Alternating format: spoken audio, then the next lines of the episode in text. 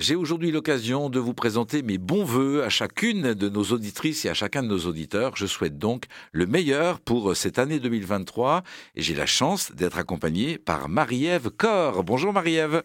Bonjour Gilles. Je vous propose, Marie-Ève, si vous voulez bien, de nous partager les suggestions que vous avez la gentillesse de me proposer pour exprimer nos souhaits de bons voeux pour cette nouvelle année.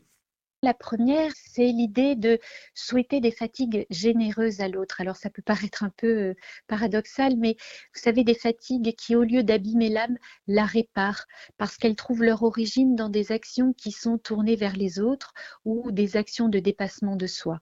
On se sent mieux et euh, on retrouve une belle énergie, une énergie communicative. Vous avez une autre piste à nous soumettre?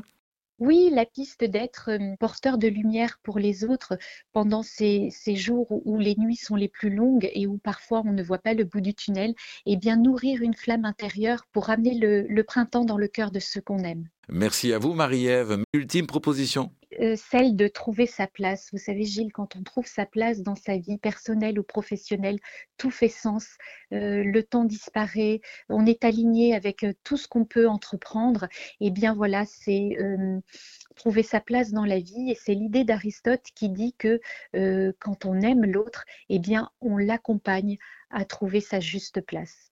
Merci à vous, Marie-Ève, pour ces suggestions qui peuvent nous aider à, nourrir les vœux que nous allons exprimer dans cette période de début d'année, les fatigues généreuses, cette notion de lumière, d'être lumière pour les autres, et puis euh, de nous aider les uns les autres à trouver nos places. Je rappelle que vous êtes coach spécialisé dans la transformation des émotions en énergie positive.